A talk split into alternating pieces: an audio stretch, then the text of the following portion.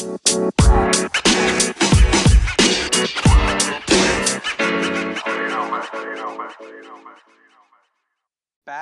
down, spikes on. Welcome to the track. Hi, my name is Colin Weitzman. I'm going to be your host for this episode of Track World News presented by the Harrier.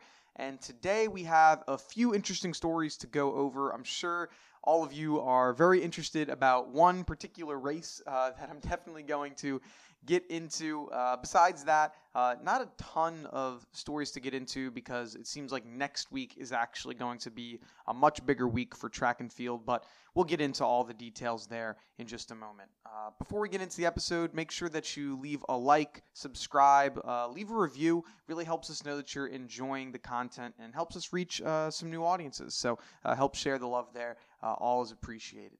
Um, so, first, obviously big race that was also not a big race. Um, for those that don't know if you've been living under a rock i guess for the past few weeks um, star wide receiver from the seattle seahawks dk metcalf announced on instagram and twitter earlier last week. I believe it was on monday or tuesday um, via instagram post where he was walking across the track dropped some spikes and said may 9th and so everyone kind of put two and two together and realized he was going to be running at the Golden Games this previous weekend, uh, which he did. He ran the 100. He was in the second heat. It was a, a two heat race, which then there was a final. Uh, and so he competed there. And um, there was a lot of anticipation for this race. Um, there was a lot of people um, that were on one side of things, saying he's going to be running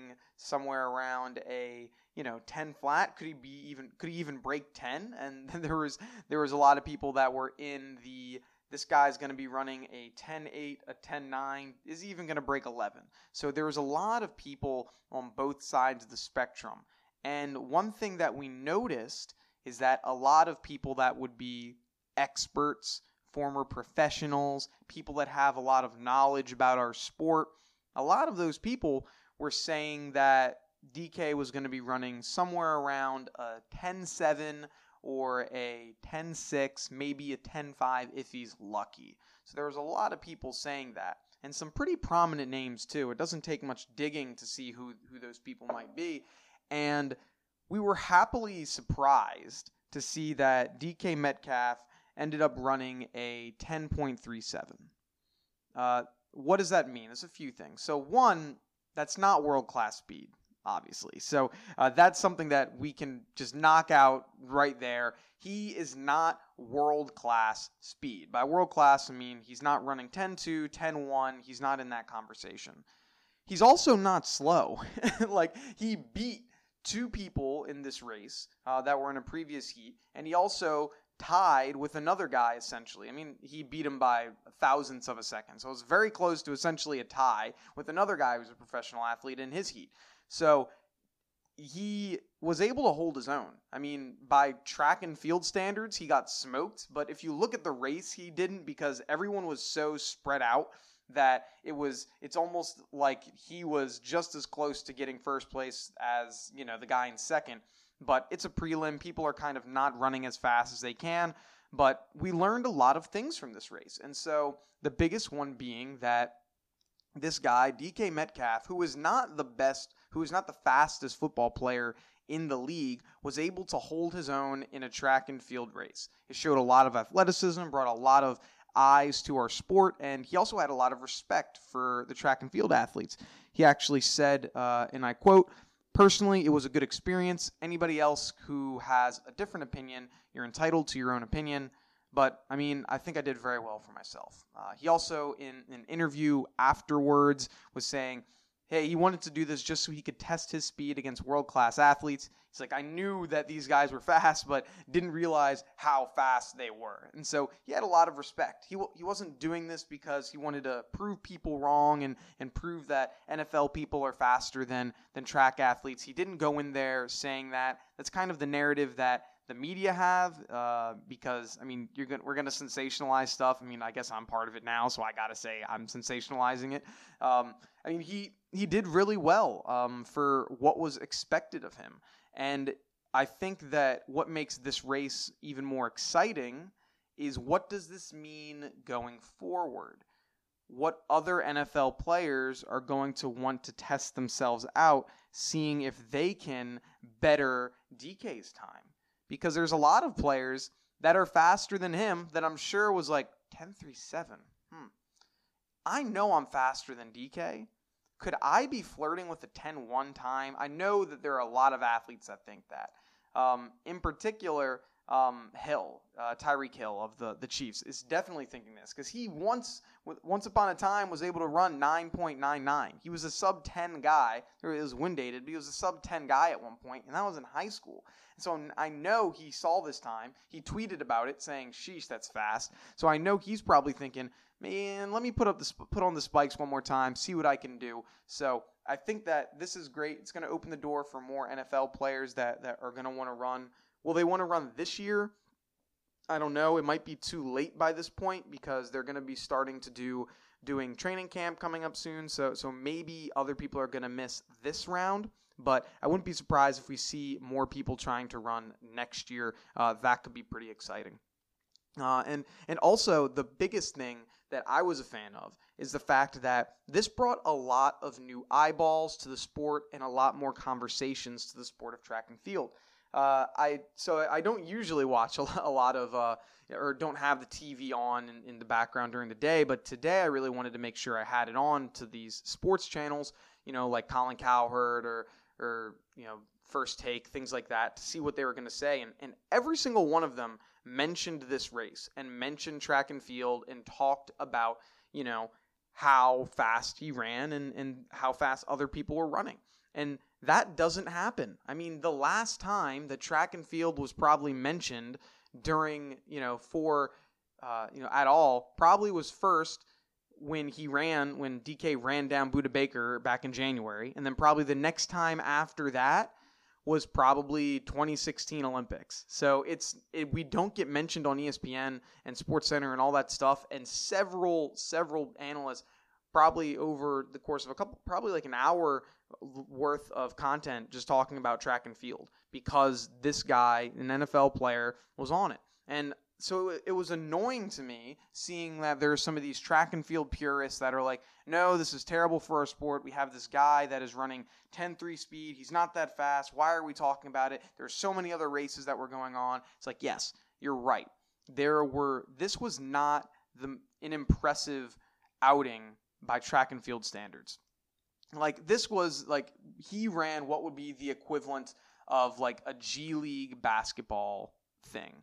Uh, or, or some some college basketball stuff where it's like yeah good it's an impressive time like 10-3-7 is an impressive time but it's not like we wouldn't be talking about this if he wasn't an NFL guy, but he is. He is one of the biggest names in the NFL, and that's why we're talking about it, and that's why a lot more people watched that race than normally would have. Now, something that I have against track and field is that we kind of shot ourselves in the foot with this because his race wasn't even live on the regular TV broadcast. Like, you had to have either Peacock or you had to have um, what was it, the USA Track and Field Plus thing, or like you had to be in, in certain areas. Like if you were in Australia, you had to have FloTrack. Like you weren't able to just watch this on NBCSN because they didn't air any track and field events on TV until 4:30. And so why didn't we just move this race to 4:30? If you know that this is going to be one of the biggest races um, the most eyes that are going to be watching this race in, in a long time. Like, not a lot of people uh, are going to be watching uh, this race under normal normal circumstances, but this isn't normal circumstances. So why didn't we move this to 4:30 so it could have been on the regular TV broadcast so people could have actually seen it instead of just watching the clip. Then uh, then other people might have decided to stay and watch the women's 100 or the 200s or the other athletes that are fantastic that were running after this. And so it's just once again just track and field shooting itself in the foot. I, I hate the fact that it's so difficult to watch our sport compared to literally any other sport. Like it's it's it's the most impossible thing in the world, and I don't understand it. Uh, it's it's just super frustrating. So that stinks. But um, I guess we digress. Uh, looking forward to seeing what other NFL athletes are going to be running. This is going to be the last time I'm talking about DK. Well, I say that, but I'll probably bring it up in, in a future future episode. But but who knows? So uh, let's get into other athlete performances that I was impressed by going into this or coming out of this weekend. Uh, one, Sha'Carri Richardson in the 100 did it again, running another 10.7. I think it was a 10.74 actually into a headwind, which was very impressive. Uh, she was upset with her time. She wanted to run uh, sub 10.7. Um, I mean, the fact that she had, what was it, 1.2 meter per second headwind, which is no joke, uh, makes it difficult. Uh, people did a conversion saying would have been a 10-6-9 without wind. I mean, who knows? Um, she has it in her. Like she has, she definitely can run sub 10-7. Uh, she's got a lot of you know speed in her legs. She's super fast, uh, and she really just kind of breaks away from the from the, the rest of the pack. Like it's going to be her and then the rest of the field uh, at the Olympics this year because she's just doing incredible things. So love love to watch that. Uh, next performance that I really liked this weekend, uh, Rai Benjamin in the 400 meter hurdles got the world lead. He ran a 47.13 which is incredible because I couldn't even comprehend running a 47-13 in an open 400, let alone throwing some hurdles in front of me. So uh, that was great. It was his first 400 of the year as well. He's or 400 hurdles of the year, sorry, because he had been doing a lot of open 400s instead. So he finally transitioned to doing the, the hurdles this year uh, or this week, and that was uh, you know that was pretty cool to to watch. Uh, not in this meet, but it was a performance this weekend that, that I was excited about.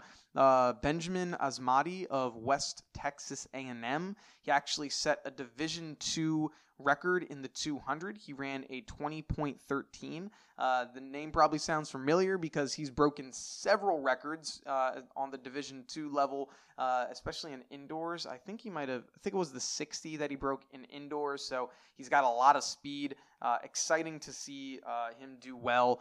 And once again, it's just more proof that you don't have to go division one you don't have to go to a power five school. You can go anywhere and be talented because 20.13 is no joke wherever you're going. That's a top time in the nation um, regardless of what division you're running in. It's it's fast. And so you don't think that you have to go to these blue chip schools in order to be successful. You can go anywhere and ball out. So definitely like don't tie yourself down to saying, "Nah, man, like I want to be successful. I have to I have to go to these schools that everyone's going to know the name of cuz I I didn't know West Texas A&M before Benjamin Azamati. Uh, I'm sure many people did not know it either, and he's putting it on the map and showing like, hey, this is a, a this is a big this is some big times. I mean, and it's great seeing that there's two really prominent Division two runners right now. Uh, Benjamin Azamati uh, is is is doing well, and then uh, Trevor uh, Bassitt out of uh, out of Ashland is is also doing fantastic. So it's just like it shows that you do not have to go uh, at the Division One level in order to be successful. He's doing fantastic. So go where you want.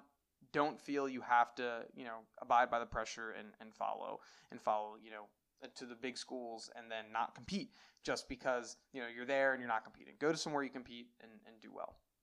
Uh, next, uh, kind of a preview. Um, so this upcoming weekend uh, will be the conference championship weekend. So, well, a lot of conference championship weekends. Some conferences have already happened, or um, last week, or, or the week before. Um, I know my schools, uh, alma, my alma mater, had already competed, uh, but many of the major conferences like the ACCs, SECs, um, Big 12s or all that stuff. I believe all their conferences are happening this weekend. So there's going to be a lot of races collegiately. Uh, I bet you there's going to be a ton of collegiate records that'll that'll probably be going down. Uh, it's going to be exciting to watch. Um, so so keep an eye out for that. Um, and that'll give us a really good idea of who's going to be tuned up and ready to go come prelim time, which is going to be what like a week or two after Uh, I believe it's a, I believe it's the next weekend is, is going to be prelims. So we'll see. We'll get a good idea of, of who it's going to be, and, and we'll see who then qualifies for the prelims and, and gets ready for the for the uh, the national championship just a few weeks after that. So that should be a good one there. Uh, then last one uh, that I have for the preview wise, the American Track League. They're having their first outdoor meet of the year happening this Saturday. Um, best part about this is it is going to be live on ESPN at 11 a.m. Eastern Time, I believe. Um, so you're going to be able to catch all the action there. Uh, majority of the meet will be streamed, uh, will be live on ESPN.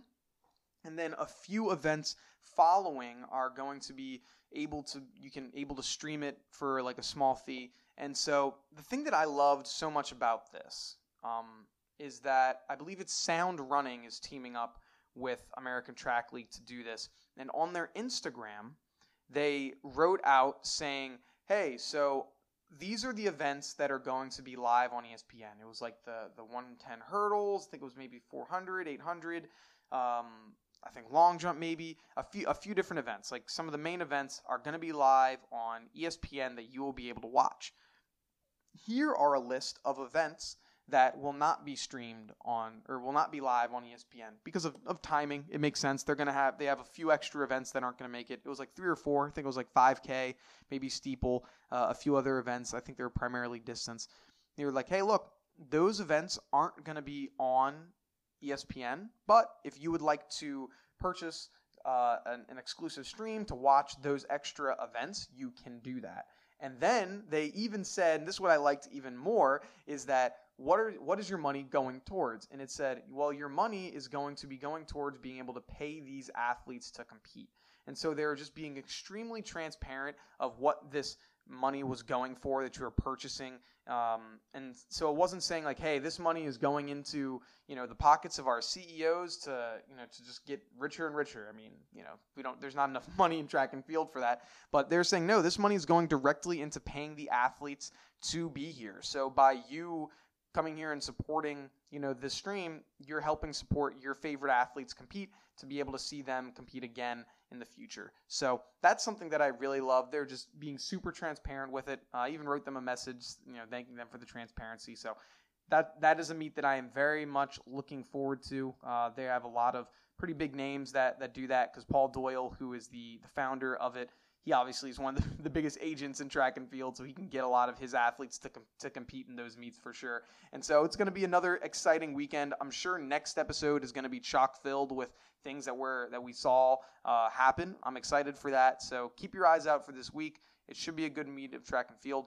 And um, yeah, that's going to be the episode. So um, thank you for listening to another episode of Track World News. Um, Make sure that you leave a like, subscribe, uh, leave a review for the show. Really helps us know you're enjoying the content. Um, it's all appreciative. If you would like to get more content, you can follow us on, on Instagram at Track World News. Uh, we make sure to post different clips, uh, news, and other types of things in track and field space. So you definitely don't want to miss that. Uh, have a good one and peace. You don't mess, you don't mess, you don't mess.